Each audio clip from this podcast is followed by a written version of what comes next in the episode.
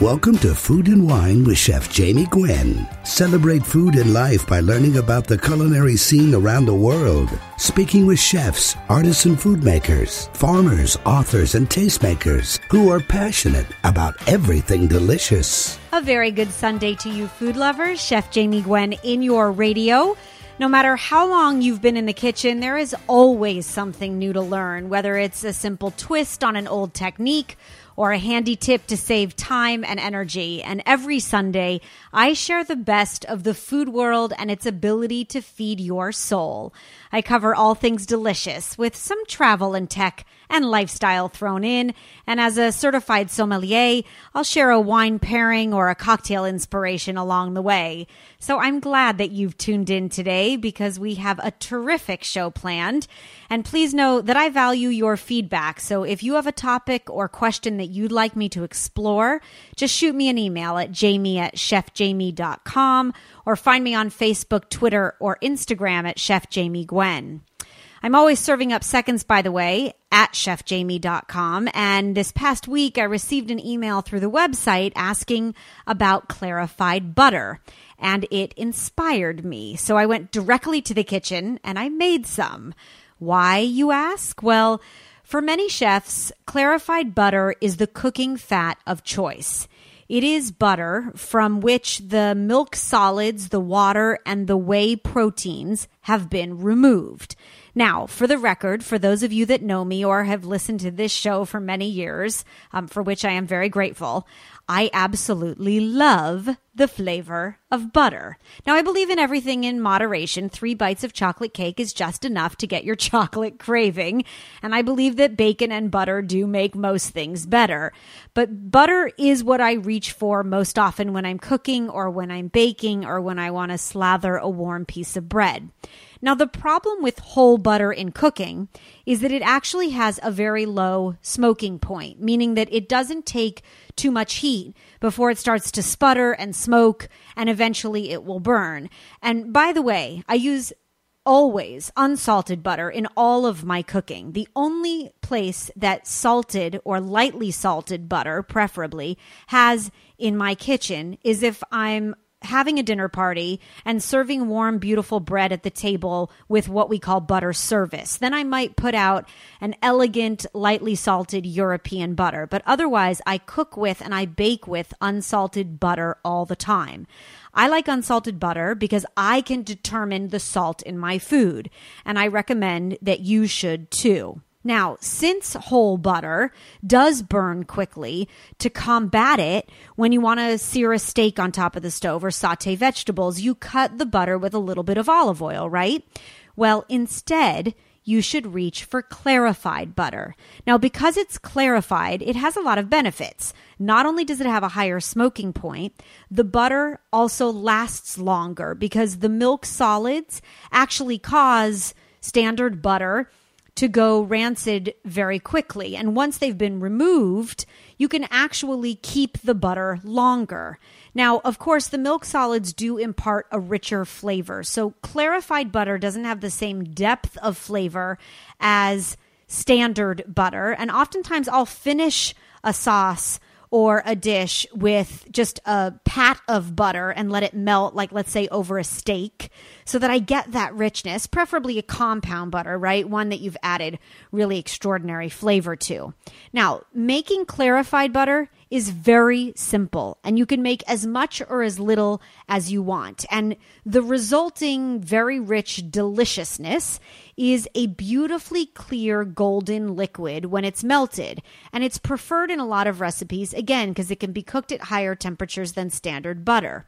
Now, you can find clarified butter or the Indian type, which is called ghee, in many cooking stores and specialty markets, but it is costly and it is so much more easily made and less expensively made at home. So again, use unsalted butter and a good quality one because you will definitely notice the difference when it's reduced down.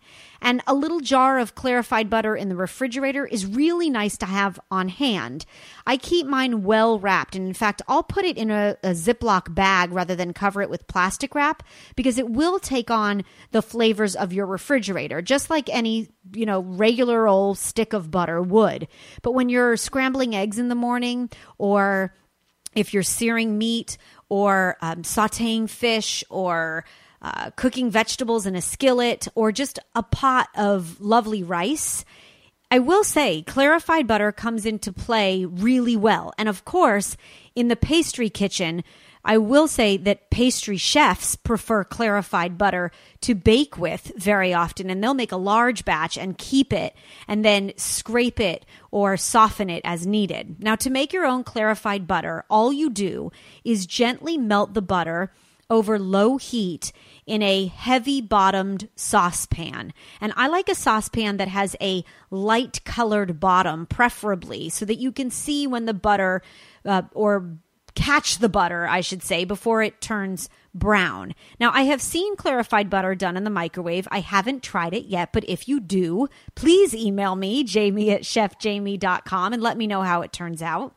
As the butter melts, the milk solids will sink to the bottom and the water and the whey protein will gently bubble to the top. And after the water has evaporated, you skim the foam. It's sort of like a dry foam, which is the whey from the top of the clarified butter. And you get this pure, golden, beautiful, I mean, absolutely stunning liquid. Now, if you've gone too long and the bottom of the pot begins to turn brown with little brown specks, you have made brown butter.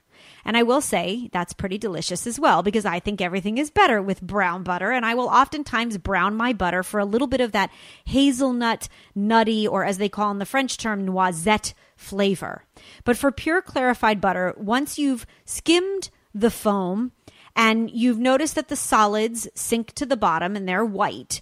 You want to very gently pour the clarified butter into some sort of uh, heat proof container, making sure not to disturb the milk solids at the bottom.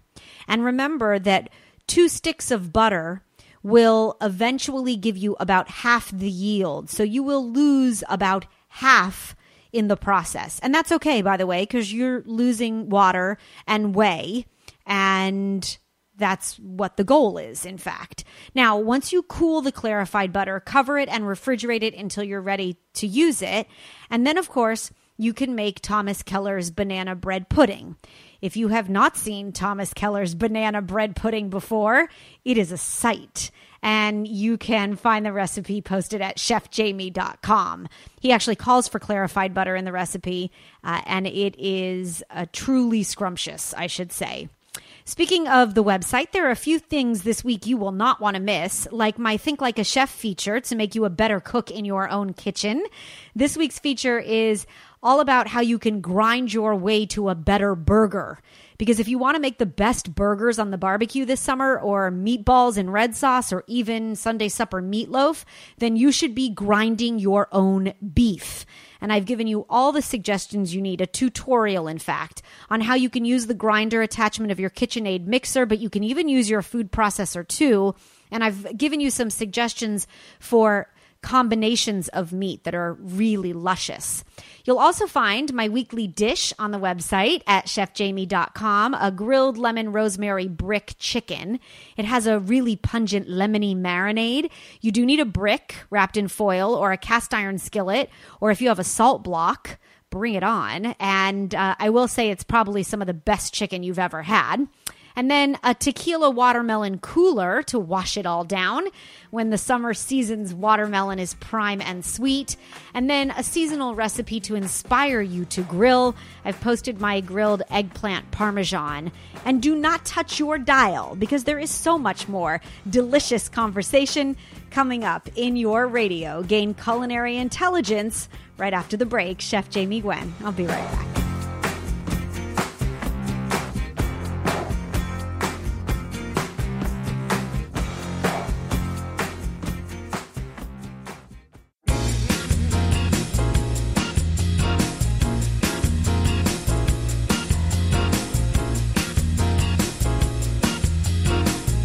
To you, Chef Jamie Gwen, in your radio. Oh, I love it when this gentleman stops by. He is the acclaimed cookbook author who always has something new up his sleeve. So break out the ice, prep some fruit juice Grab the booze, and you've got all the makings of sophisticated, freshly blended cocktails. Yes, we are mixing up a drink today. In their newest release entitled The Boozy Blender, veteran recipe wizards Bruce Weinstein and Mark Scarborough are delivering fun twists on classic blender drinks. And Bruce has stopped by to blend up a few. I'm glad to have you back, Bruce. How are you? I'm good, Jamie. How are you? Doing great, thank you. Is Mark uh, standing in front of the blender while while you measure ingredients? Mark is always tapping on an empty cup. Fill it, fill it, fill it. Just like when I make dinner and he taps on an empty plate. Hurry up. I, I like that actually because we call that inspiration. By the way. oh yeah. Yeah, sure. Uh, I happen to love my blender, Bruce. I mean, we know each other a long time, and I always love when you grace this show. But um, I think my radio listeners know I love my blender. I think the blender does much more than we give it credit for. Oh, blender can do amazing. It's true, right? And if you blend it l- long enough, whatever it is, like, you know, cauliflower soup gets really uh, beautifully elegant and smooth if you let the blender go, or, you know, vinaigrettes emulsify. I think the same rule applies to boozy drinks as you talk about. The blender can make things brilliant when it comes to a cocktail. Yeah, there. I mean, I love a good shaken cocktail. I mean, let's say I'm not giving up a martini, and I'm probably not going to put a martini in a blender. Right. But having said that, you know, when it's as warm as it's been, and when I'm in the Mm-hmm. throes of summer heat, I don't want a martini. I want a frozen cocktail. And my blender is the only way to really get that right. And it's not just any blender. You actually kind of have to know how to use your blender right um, because most people use the blenders for smoothies. And let's face it, when you're putting a banana and some yogurt and a few strawberries in a blender, any blender is going to handle that just fine, no matter how old it is. But if you want to make a really slushy, evenly blended ice drink, there's some things you really have to pay attention to with your blender. Okay, so let's talk about the five things you need to know to make perfect frozen drinks. Number one, you do need to know how to use the blender for cocktails. And you know how to check your blender to make sure it's still going to work for you. So I'm going to actually talk about that first because to me that's so important. If you've had your blender for 20 years and you use it a lot, chances are you need to replace the blades. And most people don't even know you could do that. But on many, many blender models, you can replace the blades. They get dull. And having sharp blades will really help a lot. Um, and the other thing to do, and this seems almost um, too obvious to say, but when you're blending a frozen drink, keep the lid on the blender. Oh, well. well, I you think- know, I mean, I've seen it happen. Yes, and I, I think it's a good reminder. I mean, we've all we've all done it. Put the put the top on unless you want to clean the ceiling. and if you've brought your blender outside on the deck, if you've got a pool or something, just make sure your plugs are safe because water and electricity don't really blend all that well together. Good So you want to just be safe because it is an electrical appliance. Yeah, that it is. Okay, you need to measure ingredients well, and this rule really applies to any cocktail, but it definitely does when you're making blended drinks, especially. I would think because when I make a blended drink, I think a crowd. Yeah, well, I do. I think you're right. I want to make them for a crowd, but you're only going to get probably two drinks per blender full. Okay. Um, but the thing about drinks in the blender is you have to measure carefully because they're not very forgiving. When you make a big pot of soup, Jamie, you know that an extra half a teaspoon of dry thyme mm-hmm. is not going to ruin that No. soup. Either way, Right. too much or too little. But an extra half a shot of lime juice can throw the whole balance of a cocktail off. So a jigger, or if you use a shot glass, or whatever your measurement of choice is, or your your vessel of choice, Measure carefully. measure carefully. Yeah, in, in, in the boozy blender, we measure everything in ounces. And so, yes, you've all we've all seen the bartenders just pick up the bottles and start dumping the stuff in without Sure. even questioning. And the reason they could do that is because they make 600 drinks a day, and they know exactly what a half ounce pour looks like out of their bottles.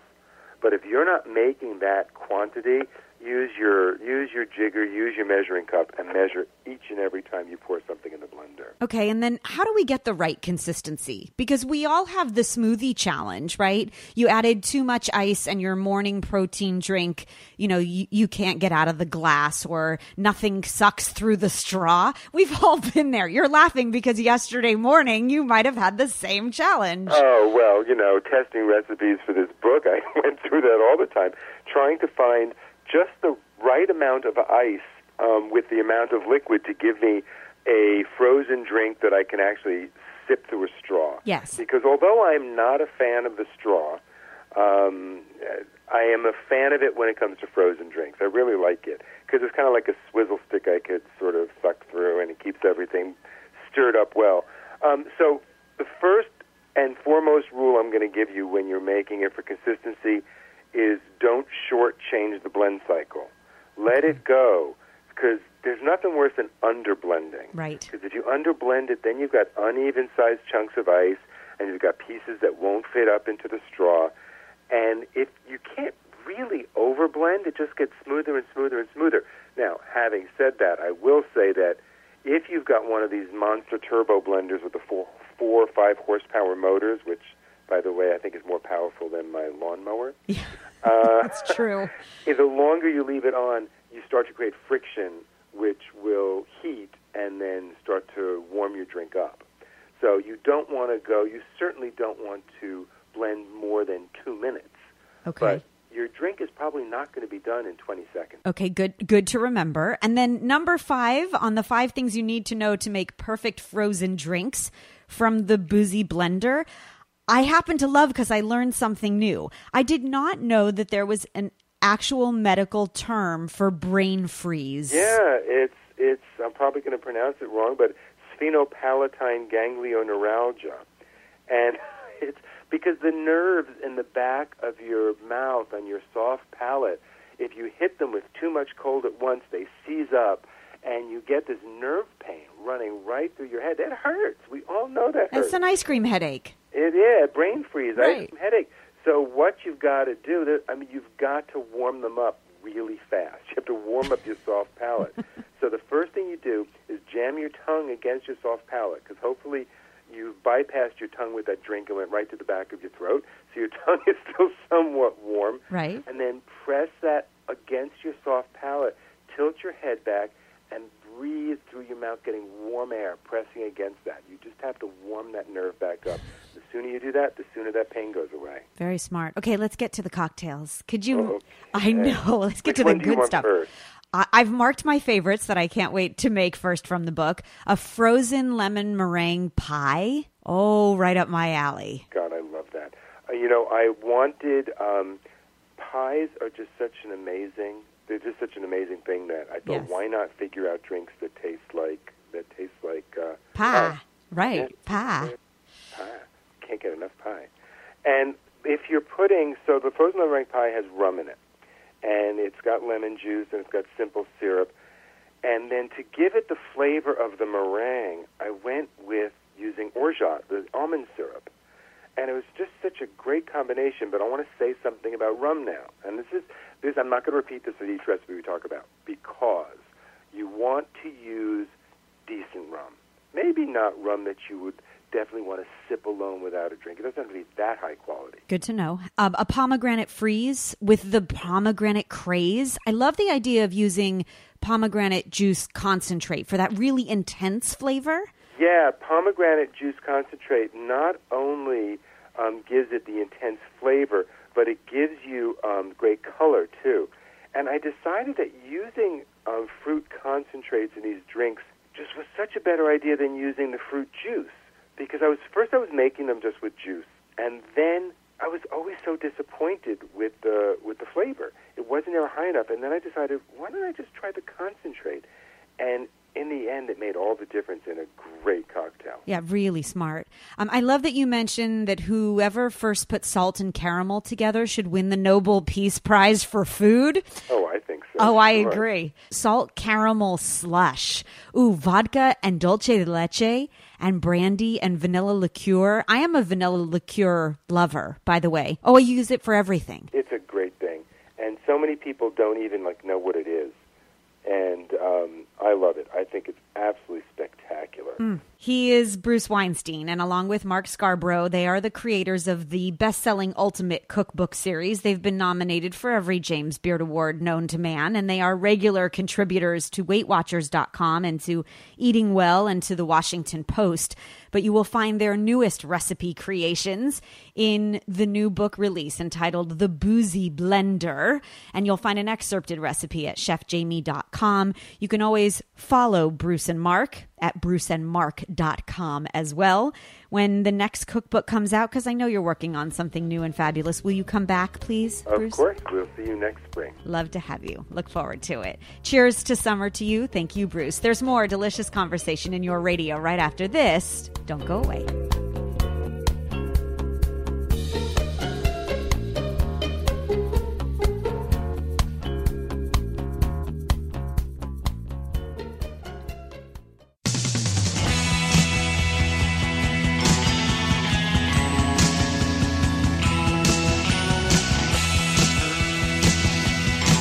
Welcome back, Chef Jamie Gwen in your radio. The culinary landscape is ever evolving, and so we are always bringing you a fresh perspective.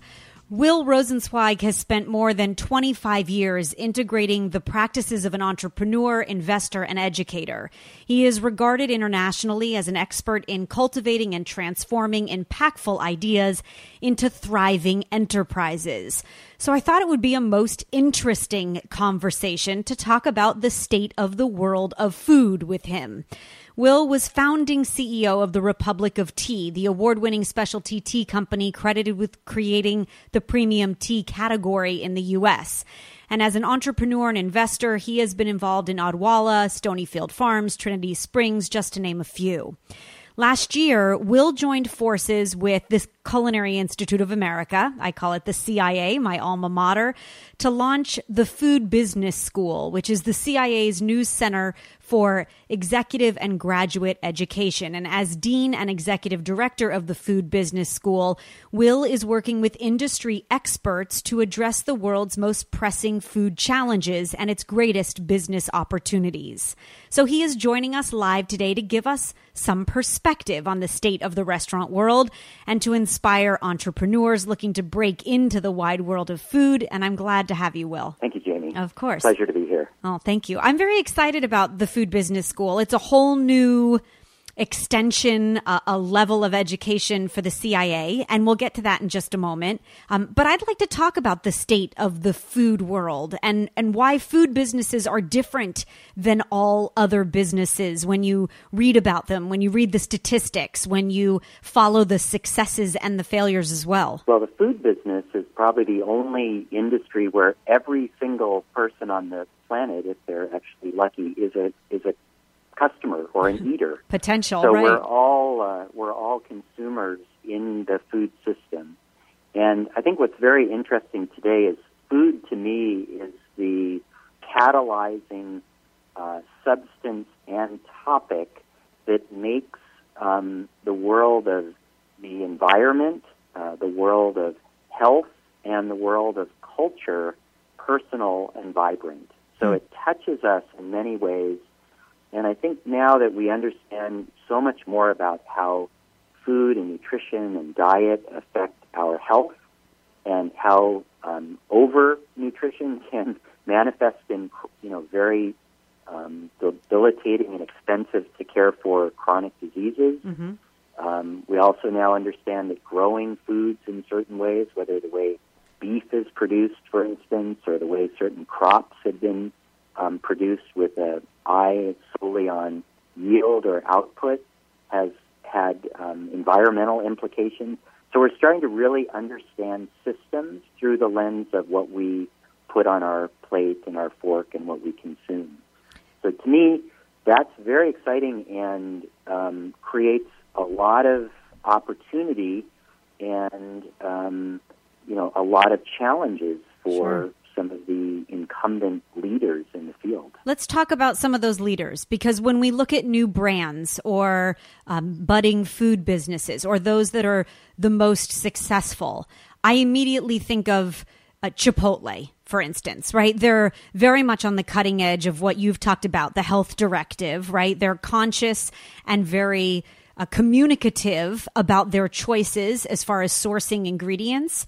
And Chipotle, I think, would be the leader in my mind as for the newest success on the block, and it's ever growing. Right. I think they went beyond just saying, look, it's going to taste great. It's got to taste great, but we really care about you. Right. And we also, so we care about your health and well being. So we want to serve you healthier ingredients. We don't want to sacrifice taste, but we want to um, serve you healthier foods, healthier portions. Um, we want to be very transparent with you about that. Um, and we also want you to know that we care about how things are grown and how they get from the soil or the farm to your plate. Mm-hmm. And we're going to share the information we have about that, and we're going to make that part of our brand promise to you, the consumer. And that trust um, in this era of so much noise and confusion in the food space has really broken through. And so, ironically, you know, as an alternative to, say, their former owner, McDonald's, Hmm. um, when you look at what's been happening to McDonald's, where their sales are down and their stock is down, and Right. Chipotle is going the other direction.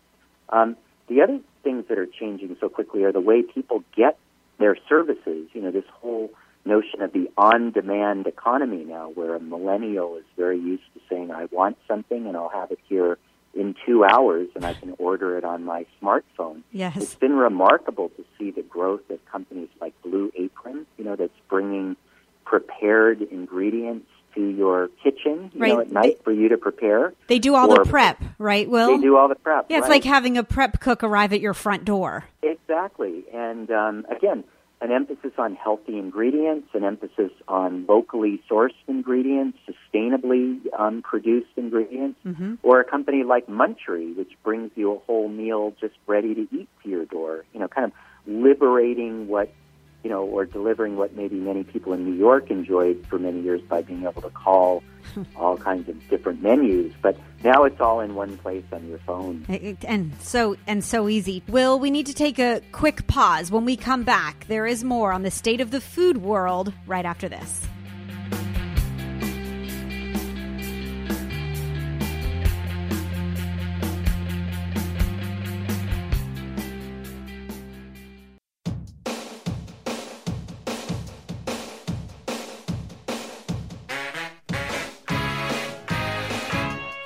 We're dishing with Will Rosenzweig, professor at UC Berkeley and dean of the new Food Business School. Tell the story of Revolution Foods, if you would, because I know that you're associated with them, and I think if you're a, a budding entrepreneur, if you're a restaurateur across this country, if you're a small business owner and you're listening to this conversation, then the Revolution's Revolution Foods story, rather, is an inspiring one. Well, entrepreneurs go and look for unmet needs in the marketplace. They look for problems that they care about, that they think they can bring a better solution to. And uh, two women who were in my entrepreneurship class at UC Berkeley about eight years ago um, were had been in education and had a sense of how terrible the school meal programs had become. In Right. essence, many schools had closed down their own kitchens and cafeterias and were outsourcing most of their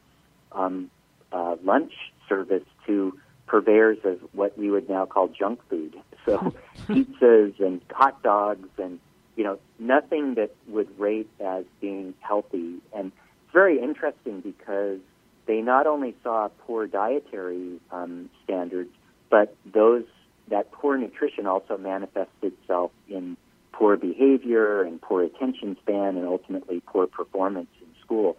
So they said, we got to figure out how to do something about this. We're going to bring healthier lunches to schools. And they started as MBA students at Berkeley.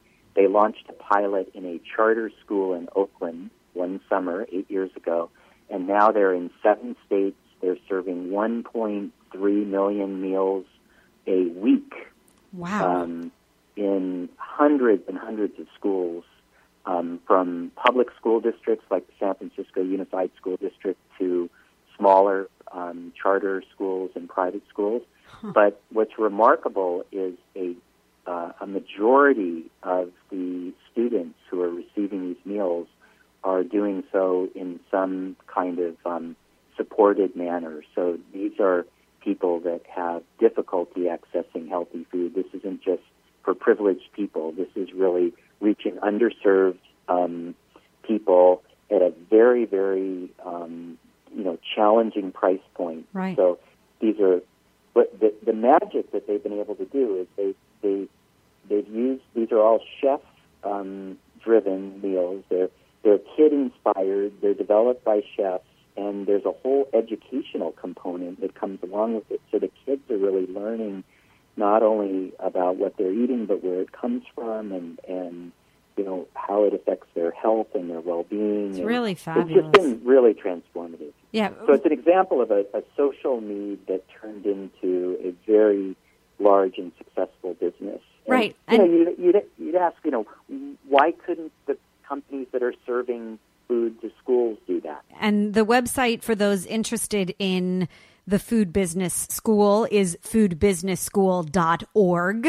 Um, you can always follow Will Rosenzweig's avid speaking engagements. Oh, and his gardening as well. I love your creative side, Will, at ideagarden.com, of course. And congratulations on the honor with the Oslo Business for Peace Award, the highest distinction given to a business person for outstanding accomplishments in the area of ethical business. I know. Should be very proud of that. Yes. Um, and very proud to have you here. Thank you. He is Will Rosenzweig and he shares his perspective. Will, come back soon. I'd love to have you. Thanks, Jamie. As the delicious conversation continues, stay tuned. You just might learn something. There's more delicious conversation right after this.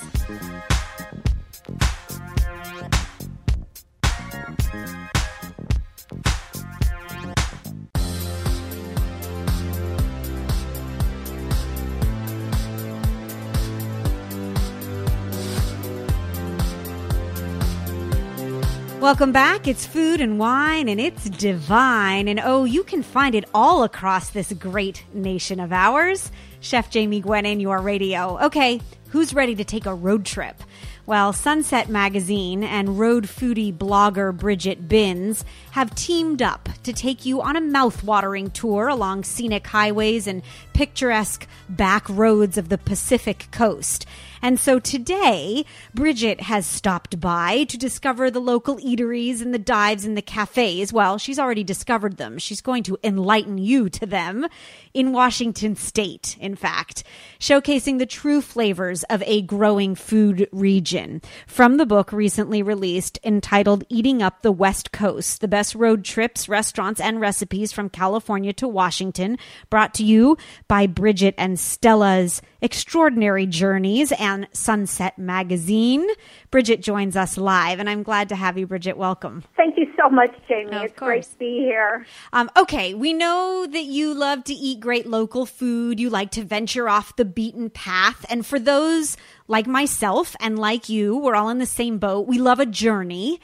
And I like this idea very much of all of the ingredients in a dish indigenous to the area around you. And I happen to love fish and fruit. Like I think it's a wonderful combination. Blackberry gastrique with, you know, grilled salmon or um, these balsamic strawberries had to be a really nice flavor uh, complement to the rich fish, to the rich salmon. You're so right, and I, I love gastrique as well, and that basically is what what this is. Without having said so, um, that's it's gastrique, and this chef up there, Jess Owen at the Ocean Crest Resort, where you're talking about the peppered wild salmon.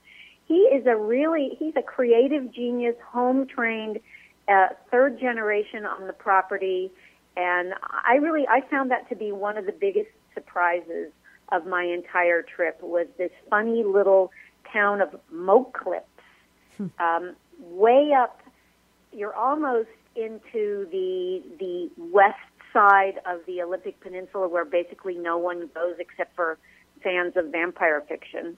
Um, and and there's not much there, but this one little hotel uh, just above this gorgeous deep beach that's perfect for running on with dogs. And there is Jess Owen, and he creates these these interesting dishes. And then what you see on the next page afterwards is his grandmother's famous clam chowder that has been bringing people to that little inn since 1945. I saw that. I love the history. I do. And I love that there's family legacy and that he's paying it forward and, and sharing it. And if I may share the wealth, um, I, if you don't mind, I'd like to just mention that the balsamic strawberries of Chef Jess uh, as you recap the recipe are really simple. I mean, you combine maple syrup, balsamic vinegar, and strawberries. And in a saute pan after the salmon is grilled, you can put that pan right on the barbecue itself and just reduce the mixture down, right? I mean, but you're talking a few ingredients for fabulous flavor. Well, I, I, this is one of those cases where the restaurant is not making the dish too restauranty because there's absolutely no need to. When you're using ingredients like that, which luckily enough we can all get. Mm-hmm. There's no need to, to make it any more complex than that. And that's something that I found a lot here. I mean, there are times in my life where I have translated restaurant recipes for the home market that were so complex that there was just no hope of anyone reproducing this unless they, you know, were to take a week off work. But these recipes are not like that. Um, and I just want to draw your attention, speaking of berries, to the Dutch, blueberry Dutch baby with lemon curd. Oh yes, that, um, comes from this adorable little cafe and bistro in Port Townsend, Washington. It's such an interesting. The architecture there is so fantastic and old, kind of federal, and this cute little bistro. This Dutch baby, if you have a cast iron pot pan, is foolproof, glorious, sunny the lemon curd is tart, the berries pop in your mouth. It's mm. one of the most beautiful recipes in the book. Okay, I can't wait to make it. And you've successfully made me hungry. So thank you very much. Um, and thank you for taking culinary adventures and bringing to us the local flavors and the hidden eateries. It really is a, a wonderful journey of the West Coast. It's the new book release from Sunset Magazine and Bridget Binns, by the way, who was noted by the Huffington Post as one of the best food and drink websites. It's Road Foodie, of course, that she is known for, and the best road trips, restaurants, and recipes from California to Washington are highlighted in the new book, along with recipes galore. Bridget, will you come back and dish on Oregon next, please? I would absolutely love to because I long ago went to college there, so I have a lot of fun going back and thinking about it again. Oh, you've got the insider tips. I love it. You can learn more about Bridget's es- uh, escapades along with Stella, her dog, at Bridget Binns B-I-N-N-S dot com. Bridget, come back soon, please. Thank you so much, Jamie. And so that brings us to the end of another hour of culinary intelligence. I hope that I made you hungry and that I satiated your appetite and that you'll tune in every Sunday to savor the flavor. You can find daily delicious inspiration at chefjamie.com and on Facebook, Twitter, and Instagram at Chef Jamie Gwen. And don't worry, if you happen to miss a show, you can always find my podcasts on iTunes under Food and Wine with Chef Jamie Gwen. I'll leave you with what I like to call my last bite. And this week's last bite, in fact, is a one ingredient recipe. I think it's pretty genius, I must say, with all humility. Um, but you can make your own yogurt pops without the need of a popsicle holder or a fancy contraption. All you need is wooden popsicle sticks or even a sturdy straw will do. You don't have to feel guilty either about this sweet frozen treat because if you have a favorite brand of, let's say, low fat yogurt where you buy the individual yogurts in the dairy section and they have a soft top that you just peel off, leave the top on, stick a wooden popsicle stick or a sturdy straw straight into the container and throw it in the freezer. You will be amazed that once frozen, that plastic container slips off super easily, and you have a frozen yogurt pop in just one ingredient. Okay, I think it's genius, really. And I'll post a picture again on Facebook, Twitter, and Instagram at Chef Jamie Gwen. I hope you'll tune in next Sunday for more fabulous food in your radio. I'm Chef Jamie Gwen signing off. I thank you for listening, and I hope you continue to eat well.